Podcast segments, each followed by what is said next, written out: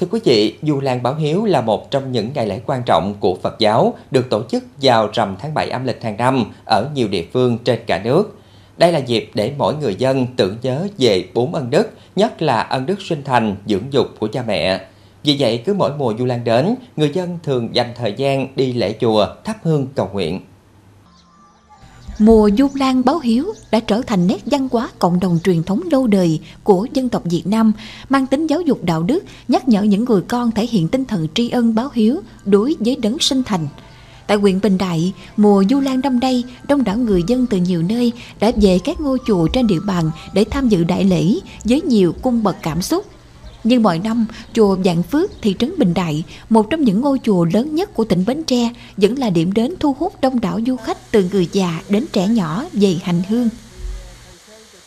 Chùa Giảng Phước này là làm rất là khang trang, với lại cũng nổi tiếng của tỉnh Bến Tre mình. Nhân dịp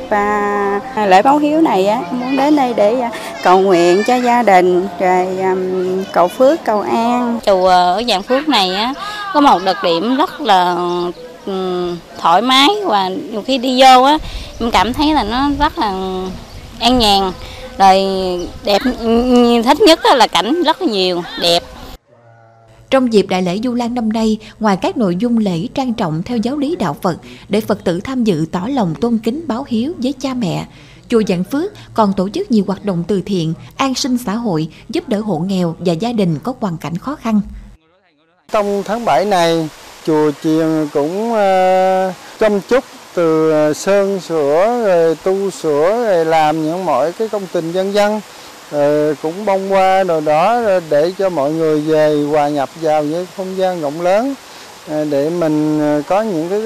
giây lúc thanh thản, mình hướng về Phật đạo để mình cầu nguyện, để cho gia đình hạnh phúc, con cái ngoan hiền, rồi bình an, cuộc sống này nó tốt đời đẹp đạo hơn. Được biết, chùa Vạn Phước được huyện Bình Đại công nhận là điểm du lịch tâm linh từ nhiều năm và nằm trong tuyến du lịch thứ hai của huyện, kết nối du khách nhiều nơi đến hành hương, tham quan tại chùa, rồi tiếp tục đến tham quan trải nghiệm tại các điểm du lịch sinh thái rừng ngập mặn ven biển của huyện. Nhờ sự kết nối đồng bộ này, đến nay, ngành du lịch huyện đã phát triển mạnh và thu hút đông đảo du khách khắp cả nước đến tham quan trải nghiệm và thưởng thức các món ăn dân dã đặc trưng vùng biển, góp phần từng bước đưa ngành du lịch huyện trở thành ngành kinh tế mũi nhọn theo trục kinh tế hướng đông của tỉnh. Tính riêng trong 6 tháng đầu năm 2023, ngành du lịch huyện Bình Đại đã thu hút hơn 81.260 lượt du khách, đạt 67,7% so với chỉ tiêu năm, doanh thu ước đạt hơn 16 tỷ đồng.